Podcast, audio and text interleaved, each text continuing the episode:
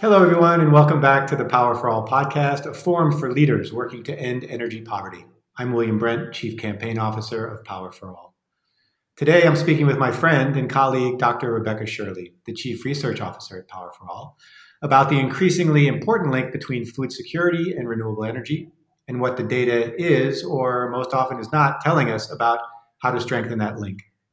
But before we get into the data and find out what it tells us, a reminder you can find a wealth of sector news, analysis, and data on our website, powerforall.org, and our platform for energy access knowledge, which is also known as PEAK.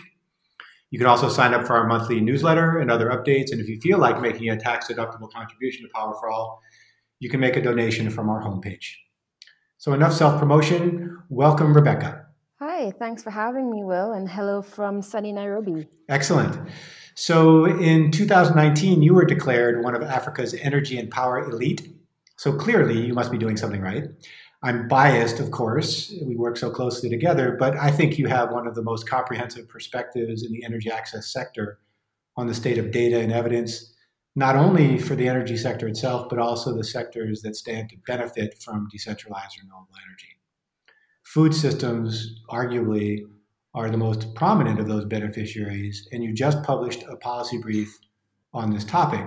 So, related to that, uh, warnings uh, have recently been increasing about a steep rise in food insecurity, with millions of people potentially falling back into poverty because of COVID 19.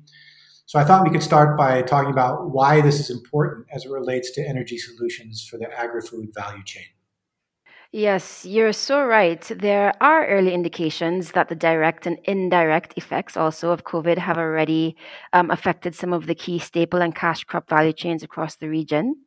Uh, limitations on supplies of imported inputs like seeds and fertilizers and pesticides, as well as extension services and even farm labor um, due to movement restrictions is already affecting farm productivity. And that's compounded by disruptions to the distribution of crops and produce itself due to movement restrictions. Like here uh, at the Kenya Uganda border, um, there's a major challenge around uh, border testing and the requirements for essential service licensing. We're also seeing similar things uh, in Southern Africa as well. And these are distribution chains which are highly sensitive to disruption, given the pronounced lack of proper cold storage and collection centers for perishable produce, which then exacerbates food loss and therefore um, shortages. And that's to say nothing of the locust swarms and the flooding that we're seeing in parts of Kenya, Ethiopia, and Rwanda at the same time. Um, and then let's also remember that the lockdowns and social distancing have increased volatility on the demand side of this equation as well in terms of wholesale markets. So, all of that, yes, has led institutions like um, the World Food Programme to project that the number of people who are food insecure in East Africa alone could double or more in 2020. So while emergency support is critical in the short term, lots of attention is now also on the longer term solutions for local and regional food system resilience. And that's where energy technologies come in because um, energy technologies or solutions for heating, for cooling, for electricity to power motors are a part of the infrastructure that's needed to grow that resiliency, uh, especially in areas which have little grid access or unreliable access where they do have it. Yeah, so I mean, you're talking about multiple disruptions all at once, right? Not just COVID, but also climate disruptions, yeah. um, and you know that's just going to increase over time. So I know that you've spent some time taking a close look at, at some of the key learnings uh, that are already out there in the in the review of literature on this nexus between decentralized renewables uh, and agri-food. What would you call out as some of the, the key learnings from that review, Rebecca? Yeah, well, coincidentally, even before the pandemic, uh, increased focus on food security and energy access in this nexus was apparent through the literature because, as you just mentioned, of the growing influence of climate change on food systems, and that's already um, very apparent. So, let me summarize what I'm seeing in the literature in five quick statements. One is that investment in power infrastructure, while it's not the only enabler, is seen as, a vit- as vital to unlocking productivity. The fact that the agriculture sector accounts for just 2% of total electricity consumption across the continent is itself a telling statistic.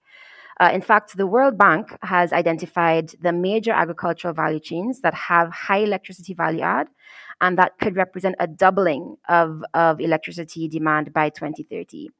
In terms of per hectare energy demand, some of the leading value chains will be things like poultry, floriculture, tea, and sugarcane, so the ones that are both power and heat intensive.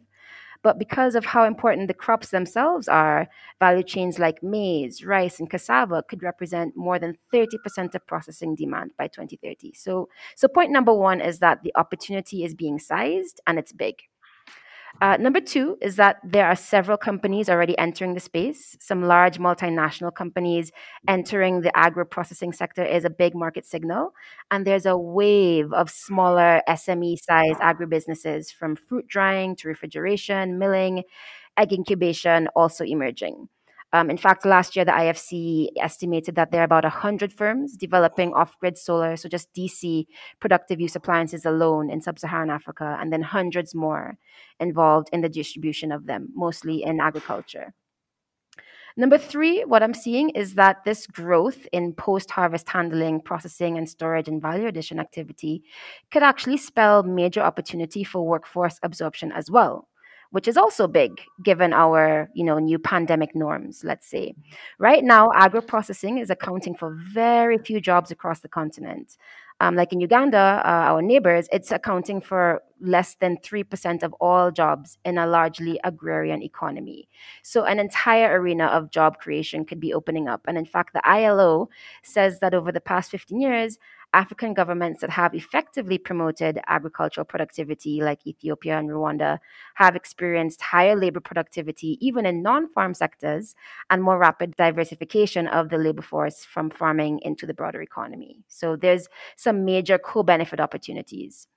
But number four is that except for solar irrigation, um, most of these technologies in the agro processing and storage stage are very nascent and require significant investment to scale or they favor commercial farmers because of smallholder farmer limited financial resource. So, lastly, number five, I would just say that there's a really big difference right now between the addressable market, meaning the theoretical market that is able to absorb a service like power or powered appliances, and the serviceable market, meaning the portion of that market that can actually pay for said services. Just as an example, again, according to IFC, solar cooling and refrigeration, which address storage and food loss, although these represent more than half of the off-grid appliance addressable market of US 11 billion, they have a serviceable market of barely US 200 million um, because of affordability challenges. So finance both consumer finance and company company investment is a really big need. So those are sort of the the five key takeaways from the literature. That's a fantastic overview, Rebecca. I don't think I could have you know imagined a, a more succinct summary.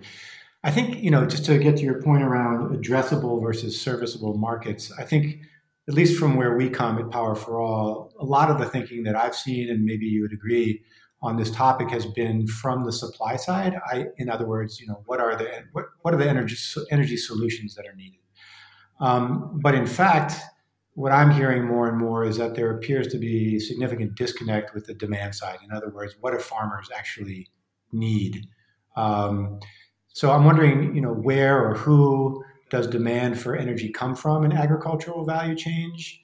And would you agree that there is this disconnect, and so why? Yeah, yeah, that's a really good framing, Will. Um, because yes, a lot of the argument for energy and agriculture opportunities is being forwarded by the energy sector or the supply side, as you put it partly because there's a symbiosis opportunity. See, decentralized energy service providers themselves, like mini grids, equally benefit from agro processing demand through increased revenues, thereby improving affordability for their end users and supporting what is hopefully a viable commercial mini grid business model. But each of these agri value chains that we're talking about is very complex and very specialized, both in terms of the equipment and the logistics, but also in terms of the, supply chains, the players, the incumbents. So, expecting mini grid developers or mini grid asset managers to also design these bespoke, tailored solutions for each value chain and then standardize those solutions so that, so that they can be easily replicable in hundreds to thousands of different communities, uh, it's a tall order. So rather, if the demand for power or powered appliances was coming from within these value chains themselves, it would be more sustainable.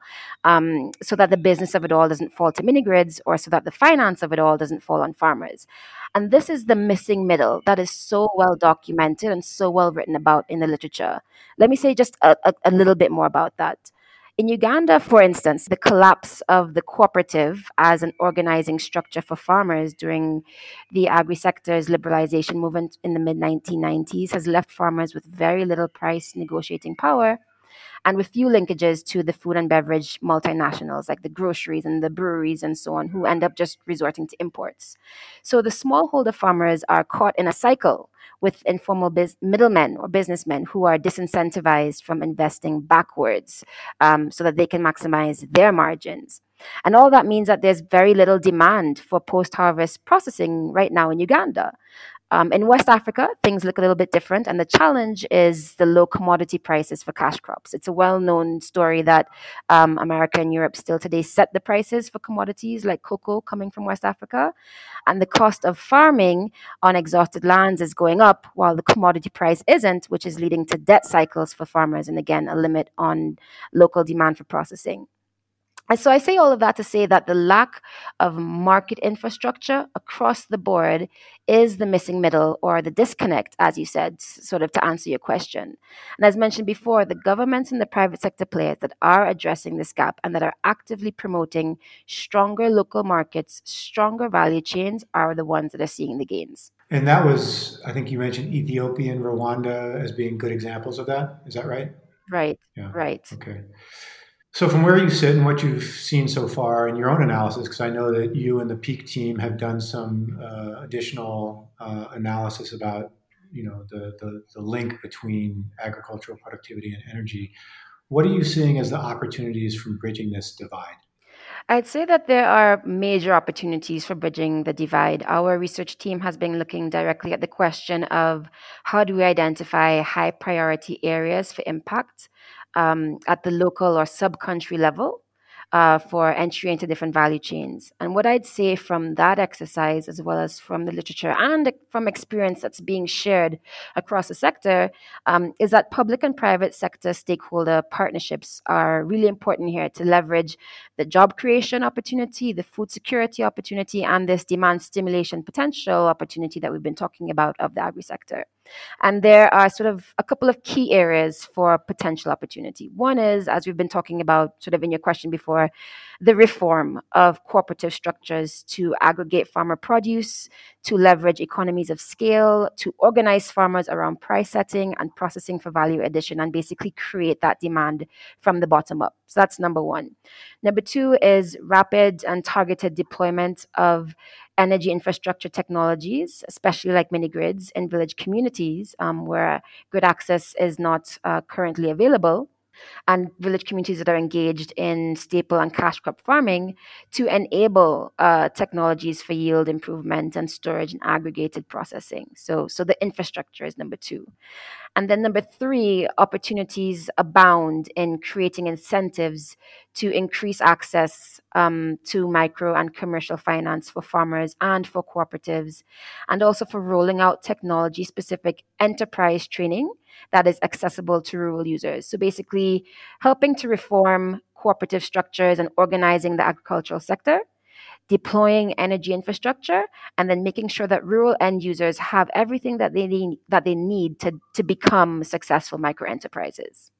And the other thing I would add there, I guess, is that donors and development agencies and international NGOs also here, besides governments, can can I think integrate agri-food um, opportunities into their medium and long term strategies to help combat food insecurity, um, especially in our post COVID world. So that can look like you know pilots like the ones that we're helping to run in Uganda, or results based financing schemes, demand side subsidies, challenge funds, um, or even just public private consultative groups. So the long and short of it is there's a lot of opportunity um, for engaging in the sector and creating an impact.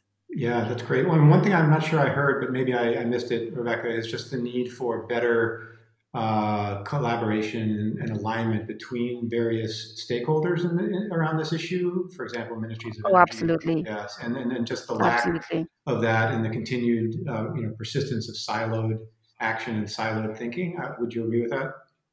100% absolutely yeah okay. Well that's a i love it when when my guests go through a list that very clearly identifies what the opportunities are what the challenges are so kudos to you rebecca shirley. Um, so last but not least um, you know you're you're a researcher you're a data scientist. What are the gaps in understanding that you still that still need to be filled uh, around this issue? Or maybe the top two or three? Yeah i know there's a i know there's a lot but if you could identify a couple what would they be Yes, I could talk about this one all day, but let me just uh, highlight a few. I would simply say that the way to do all of the things that we were just talking about um, is where stakeholders need more insight. So, as um, you know, as we were saying, uh, like the research that we're doing uh, for powering agriculture, what are the best value chains to target, and how to enter them, and where are the highest priority opportunity areas for impact? And what are the successful ways to incentivize aggregators or to extend supply chain linkages and to create sustainable markets? Um, what are the skills needed to ensure well run micro enterprises across all of these diverse value chains? As we are mentioning, they're also different. Um, so there's lots of areas um, of insight that still remain um, to be filled. And we are beginning to answer some of these questions with our Powering Agriculture and Powering Jobs and Utilities of the Future campaigns. So I think I'd encourage listeners to check out our website and data platform for more on that. Yeah, I would also encourage uh, our listeners to do that. Uh, you can see our Powering Agriculture campaign page on the, the main Power for All website, powerforall.org, and then the platform for energy access knowledge, which Rebecca uh, alluded to, is powerforall.org backslash P-E-A-K, peak. So, Rebecca, thank you so much. I, I, I think this has been one of the most informative uh, uh podcasts that I've been part of. So, I just want to thank you for uh, being available, and we'll look forward to seeing some more great work from you. Oh, thanks, Will. It's my pleasure.